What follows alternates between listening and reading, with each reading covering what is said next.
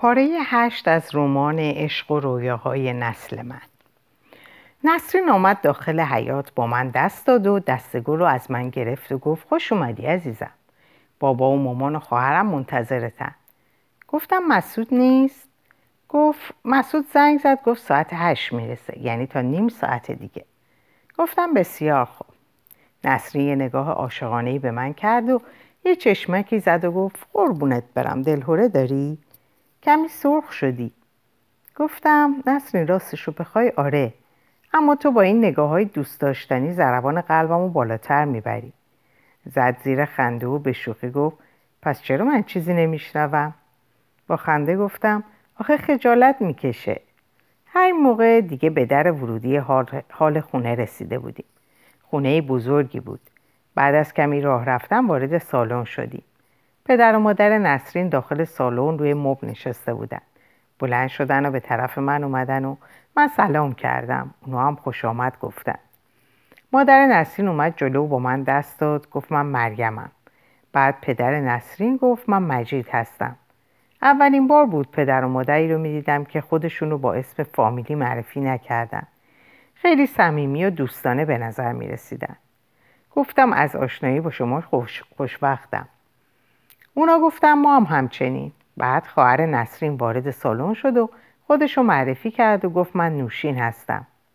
بعد همگی به اتفاق رفتیم روی مب نشستیم. نوشین خواهر نسرین اومد کنار من روی مب نشست. نسرین از همه پرسید چه نوشیدنی می نوشن؟ قبل از همه نوشین گفت برای من یه شربت لیمو بیار نسرین زد زیر خنده و به شوخی گفت نوشین جان می‌تونی کمکم کنی که با هم نوشیدنی ها رو بیاریم؟ بعد گفت شوخی کردم. همه خندیدن. نوشین گفت می‌دونستم که شوخی می‌کنی. اما من جدی گرفتم. میام کمکت می‌کنم. گفتم آبلیمو شبیه آبلیمو نوشین.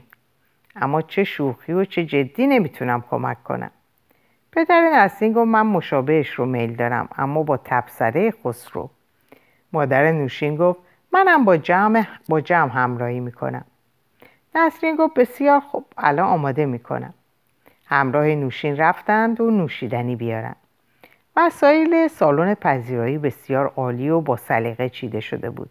آدم می‌تونست چند ساعت بدون اینکه خسته بشه با فضای سالن سرگرم بشه. من گفتم از فضای سالن شما خیلی خوشم میاد. خیلی گرم و با سلیقه دکور شده.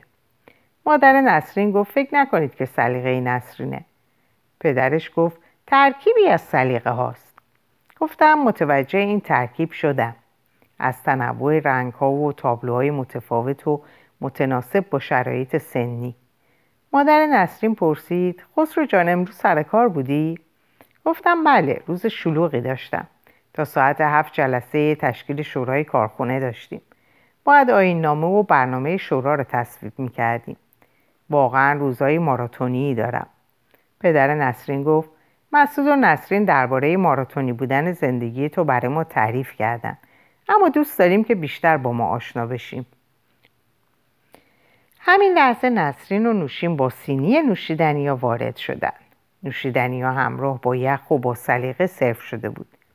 با یک لیمو حلقه شده و نی با لیوان تقریبا بلند و کمرباریک. نسرین خیلی زیبا شده بود. وقتی که با سینی نوشیدنی ها وارد شد غیر ممکن بود که بتونی محو تماشاش نشی من نمی‌تونستم از تماشای نسرین چشم پوشی کنم نوشین خواهر نسرینم خیلی زیبا و خوش اندام بود پدر و مادر نسرینم خوش لباس و مدرن به نظر می رسیدن. به نظرم خانواده متفاوتی بودن. طوری محو تماشای نسرین شده بودم که پدر مادر نسرین متوجه شده بودن. با صدای نوشین که دختر بازیگوش و شیطونی به نظر میومد به خودم اومدم. نوشین پرسید آقا خسرو نوشیدنیتون رو آوردیم. و بعد با چشمک حالیم کرد که بابا و مامان متوجه محو شدنم هستن. با دست باچگی گفتم مرسی نسرین. نوشین گفت نصف اسم رو درست گفتی آقا خسرو این نسرین همیشه حق منو می‌خوره. بعضی اوقات مسعودم منو نسرین صدا می‌کنه. گفتم ببخش نوشین جان. این نسرین حواس آدمو پرت می‌کنه. با تزئین قشنگ لیوانهای نوشیدنی. همه زدن زیر خنده. طوری که فهمیده بودن که نسرین حواس منو پرت می‌کنه. نسرین یه تیشرت آسین حلقه‌ای سفید پوشیده بود با یه دامن سیاه کوتاه بالای زانو با یه دمپایی سفید تقریبا پاشنه بلند. خیلی زیبا و دوست داشتنی شده بود. مشغول نوشیدنی نوشیدن نوشیدنیمون بودیم که پدر نسرین پرسید از نسرین شنیدم شما چند روز مرخصی گرفتید و می‌خواهید با همدیگه به لاهیجان برید. گفتم بله درسته. این اواخر خیلی کار می‌کنم. احساس کردم که نیاز به استراحت دارم. این چند روز می‌خوایم فقط با هم باشیم تا بیشتر با هم صحبت کنیم و همدیگر رو بشناسیم. پدر نسرین گفت فکر نمی کنی که در مدت کوتاهی که با هم دوست شدید خیلی زوده که با هم دیگه تنها سفر کنیم؟ از نوع سوال پدر نسرین هم متعجب شدم و خوشحال چون که فرد روشنفکری به نظر اومد. از من سوال کرد نه اینکه قضاوت کرده باشه و یا اینکه نتیجه ای گرفته باشه. گفتم سوال جالبیه. من تمایل دارم که سوال شما رو دستبندی کنم. یه رابطه زمانی که من با نسرین دارم بسیار کوتاهه. در این مورد باید پاسخ بدم. بله برای سفر کردن رابطه دوستی ما بسیار کوتاهه. به ویژه در فرهنگ موجود ایرانی.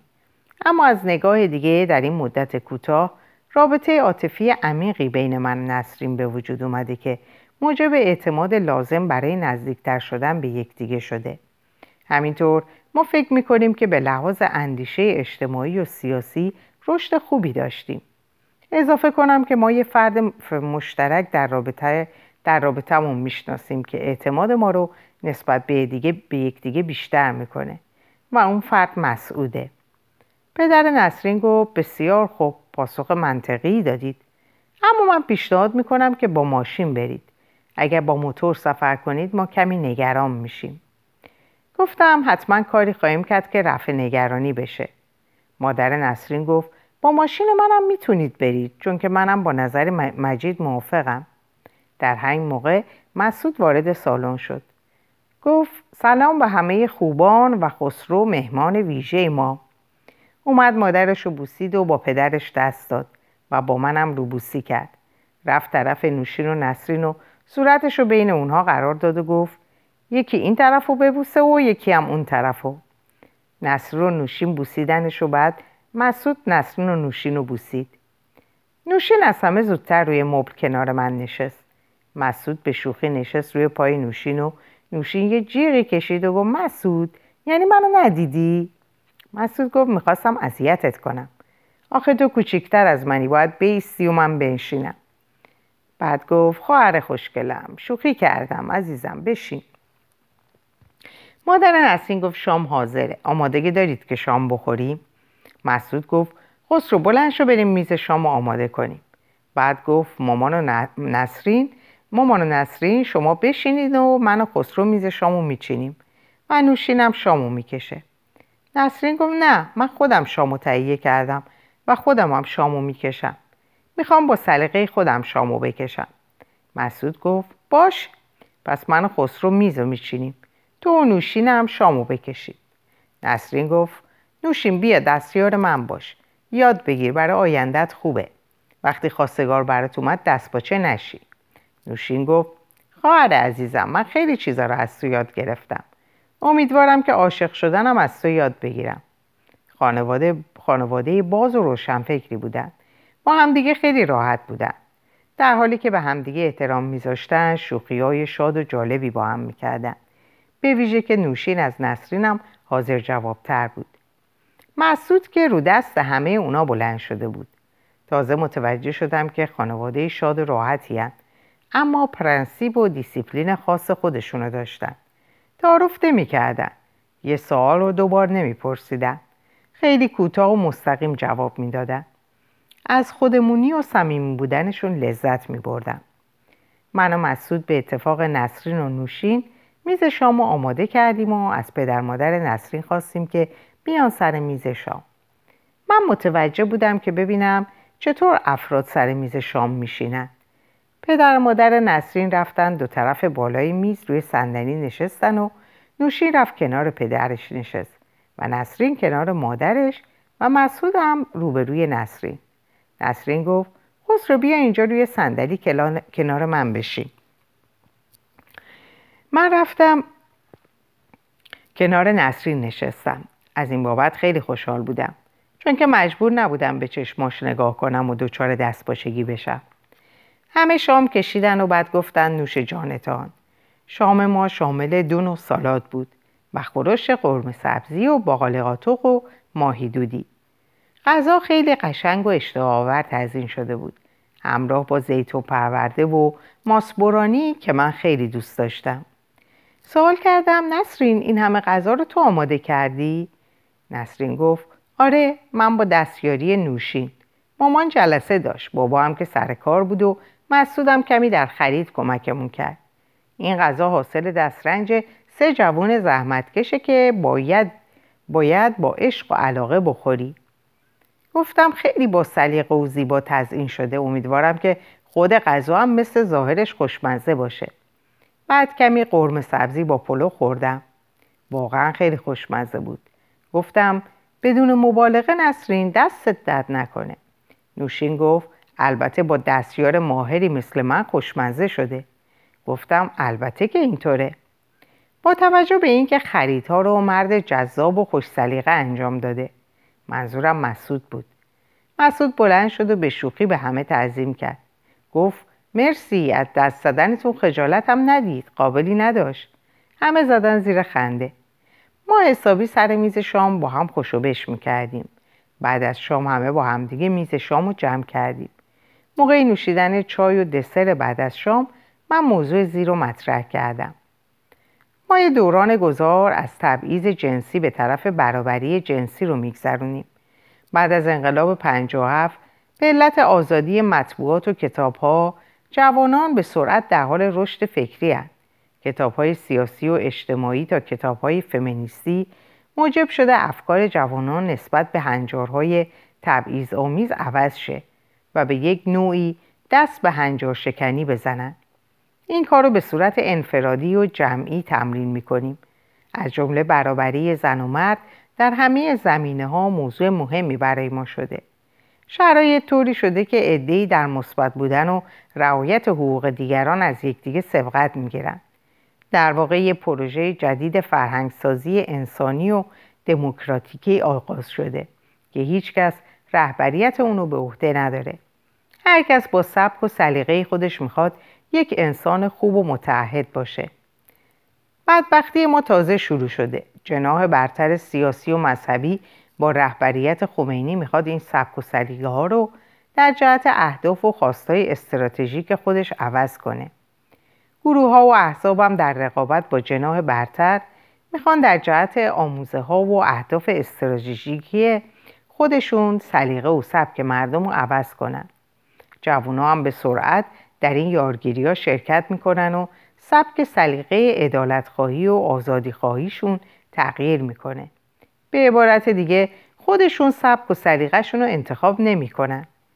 کمتر احزاب و یا افرادی هستند که به ظرفیت و توانایی فکری و بلوغ اجتماعی و سیاسی مردم اهمیت بدن. جناح خمینی از عدم بلوغ سیاسی و اجتماعی و فقر اقتصادی خیلی از جوانها و توده های مذهبی سوء استفاده می‌کنه و اونها رو در جهت اهداف خودش به خدمت می‌گیره. اونچه که مهمه رشد و ارتقای شعور جوانانه. از سطح شعور باید به ارتقای شعور و آگاهی مردم حرکت کنیم. متاسفانه کمتر گروه ها و احزابی هستند که به این مهم اهمیت بدن. اتفاقات ناگوار سیاسی در حال رشده. ترسم اینه که دستاوردهای ما قربانی جهل و خرافات مذهبی بشه. مداخله خمینی و اطرافیانش دولت موقت رو به طرف فروپاشی سوق میدن. به نظر من آینده خوبی در انتظار انقلاب و مردم نیست. هر کسی می‌خواد در بازی قدرت یارگیری کنه بدون اینکه به اهداف ما برای تحقق انقلاب توجه داشته باشند همه شناگران ماهری بودند که به دنبال آب میگشتند ماهرترین شناگران قشر ماهرترین شناگران قشر روحانیتی که از همه خطرناکتره گروه فرقان که دست به ترور آخوندا زده معتقد بودند که باید روحانیت را از مردم گرفت اقدام به ترور اونها کرد و معتقد بودند که اول باید سران و کله گنده های اونها رو کشف و هدفشون این بود که خمینی رو هم ترور کنند. من با این مشی سیاسی و نظامی کاملا مخالفم. من معتقدم تا زمانی که جو سیاسی دموکراتیکه باید نهادهای مردمی ایجاد کرد و آگاهی های اجتماعی و فرهنگی و سیاسی مردم رو ارتقا داد.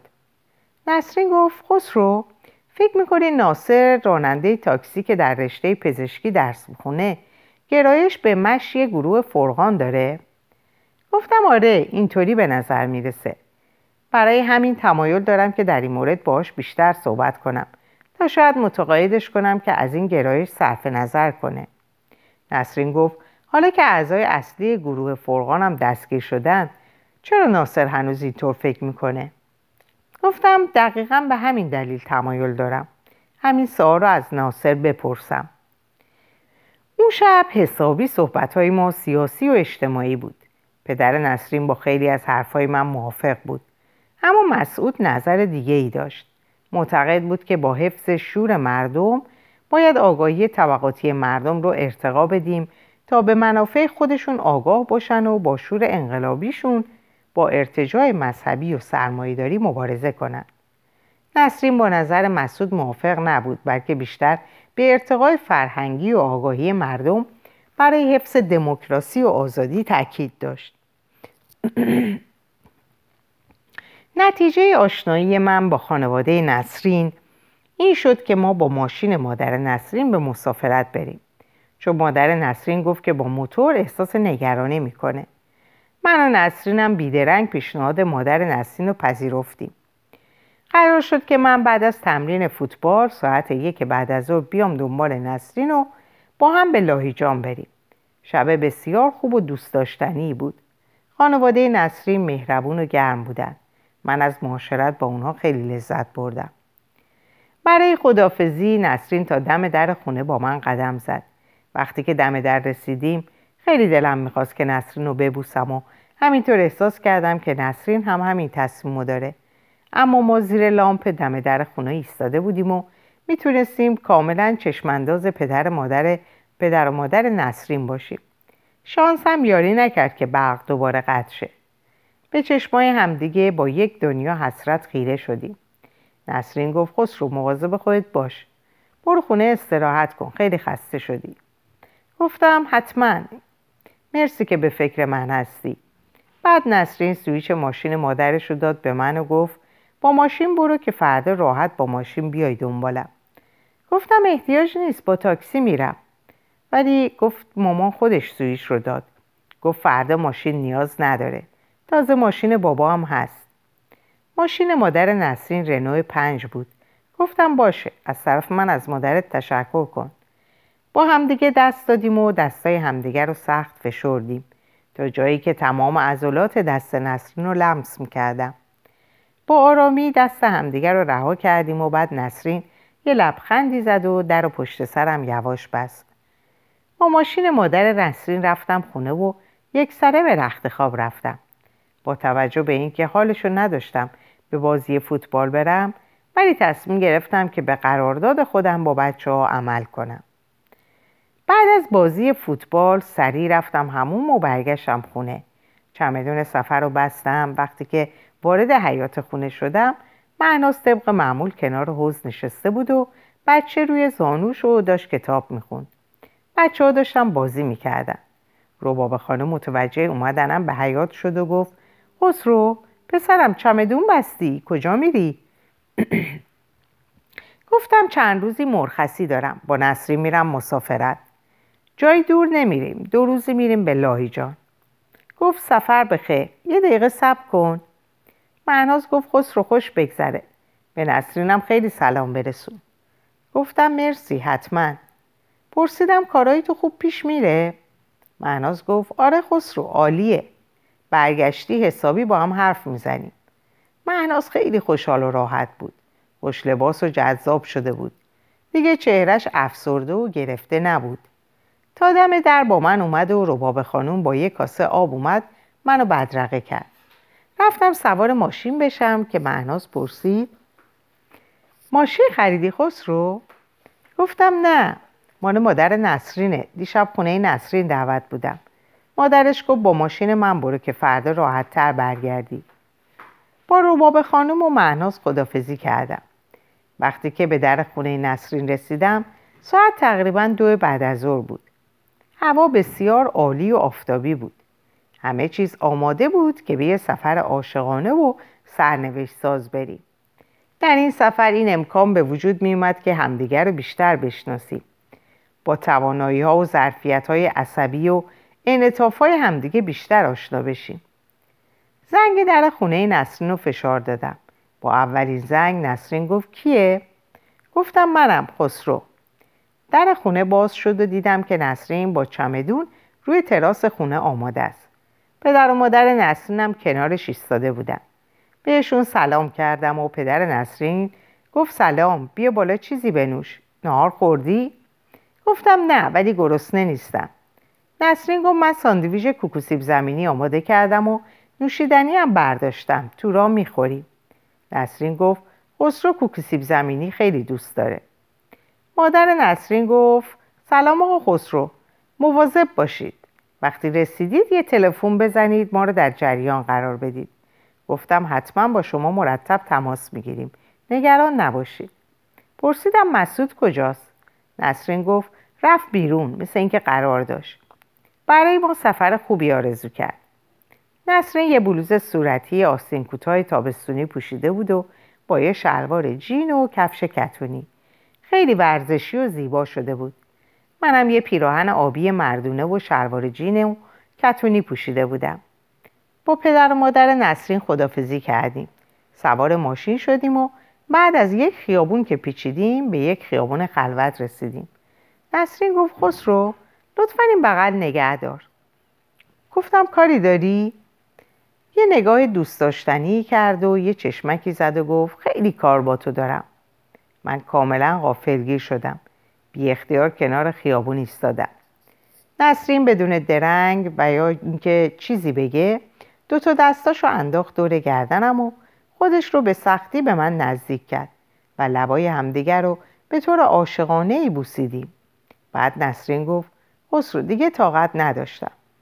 گفتم همین احساس تو رو منم داشتم اما من جرأت نداشتم که ببوسمت. کمی به همدیگه نگاه کردیم.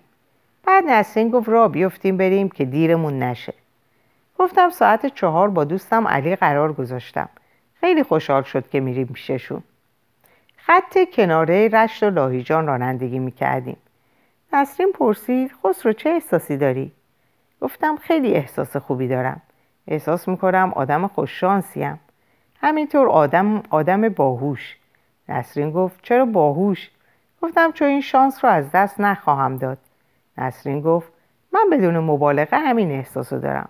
اما باید بگم که من افتخار می‌کنم. تو شخصیت طوریه که حتی پدر مادرم هم از تو هیچ سوالی در مورد خودت نپرسیدن. هر دو نفر گفتن شخصیت خسرو طوریه که آدم احساس می‌کنه سالهاست میشناستش گفتم تقریبا همین احساس رو منم نسبت به پدر و مادر تو داشتم. انگار مدت هاست که با اونها آشنا هم. شاید احساسی که به تو دارم به من کمک کرد که این احساس رو در اونها به وجود بیارم و همچنین دوستی من با مسعود. نسرین گفت خسرو تو کارات کاراکترت طوریه که آدم ها ناخواسته به تو اعتماد می‌کنن. از جمله خود من. اولین چیزی که نظر منو به تو جذب کرد شخصیت آرام و مهربون تو بود. تشکر کردم و از اظهار نظرش و احساسی که نسبت به من داشت. خیلی به من اعتماد به نفس می‌داد. نسرین گفت ببین خسرو چند درصد از جوانان کشور ما می‌تونن به راحتی من و تو با خانوادهشون صمیمی و دوستانه رابطه داشته باشن. ما در جامعه زندگی می‌کنیم که روابط زن و مرد بر اساس جنسیتشون تعیین میشه. در کشور ما مذهب نقش مهمی در فرهنگ و حتی تعلیم و تربیت کودکان داره. همونطور که خودت می‌دونی دین حاکم کشور ما اسلامه که بسیار سختگیر و قوانین تبعیض‌آمیز داره به ویژه در مورد زنان. همین روسری گذاشتن زنان مؤمن و تبلیغ الگوسازی زن اسلامی. همه اینا زنگ خطر بزرگیه. اگه این تفکر با سیاست آمیخته بشه و قدرت رو به دست بگیره تبدیل به قانون میشه. من گفتم با تو موافقم همینطوره. قدرت سیاسی به رهبری خمینی دست روحانیت شیعه است. روحانیت شیعه هم سالهاست که منتظر این فرصت بودن که الان به دست آوردن تا امپراتوری اسلامی را در خاور میانه حاکم کنند.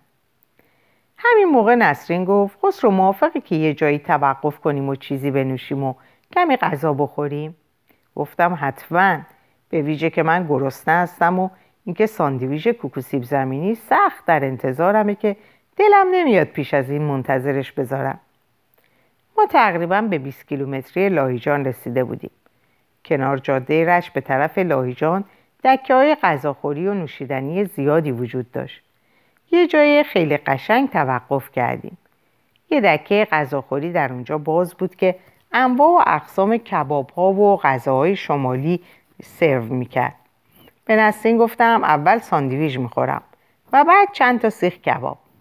نسرین گفت موافقم. اتفاقا منم خیلی حوس کباب کردم.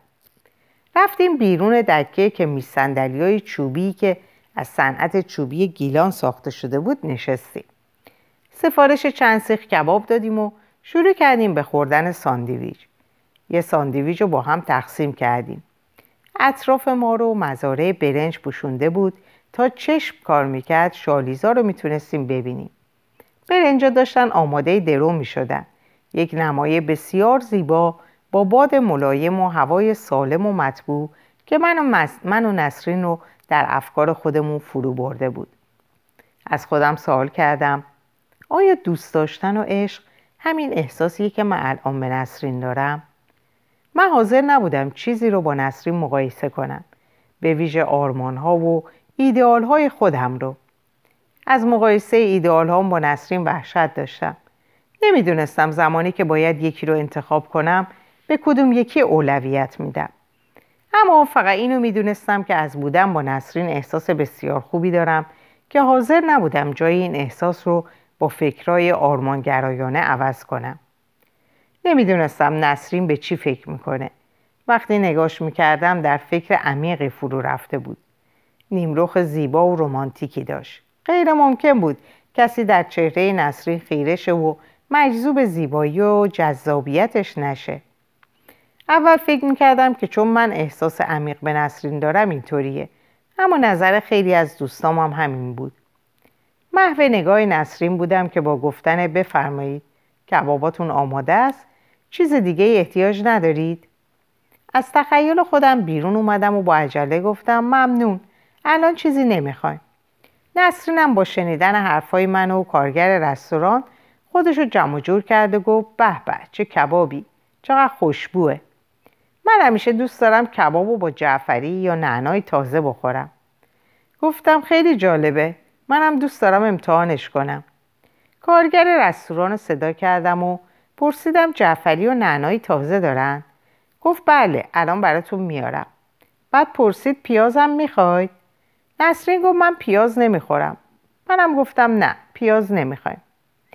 بعد نسرین اولین لغمه کباب رو گرفت و به من گفت خسرو دهنتو باز کن. این لغمه کوچیک رو دوست دارم خودم بذارم دهنت. از این کار نسرین احساس خاصی به من دست داد. خواستم بلند بشم حسابی بغلش کنم تا هر چقدر نفس دارم ببوسمش. در همین موقع کارگر رستوران سبزی و نعنارم برای ما آورد و ما تشکر کردیم.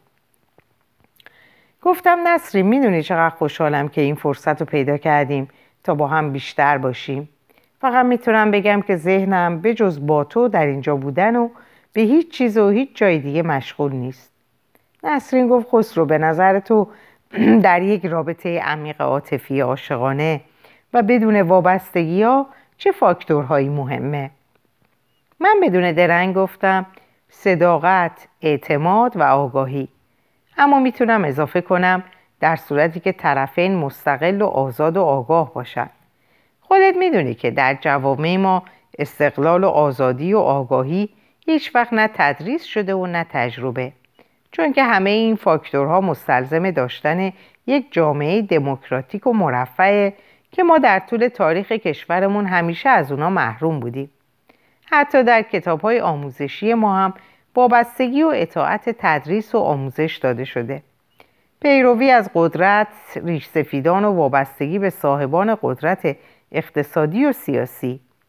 اطاعت از پادشاهان و روحانیت نشانه های خوب خوبی و شرط لازم ادبه. در فرهنگ ما احترام گذاشتن همون معنی اطاعت و پیروی کردن رو میده. در حالی که در جوامع دموکراتیک دقیقا احترام گذاشتن معنی عدم پیروی و اطاعت کردن رو احترام به حقوق دیگران و رعایت قانونه. نسرین گفت منم فکر می‌کنم که ما راه دشواری داریم تا به دموکراسی و رفاه اقتصادی برسیم.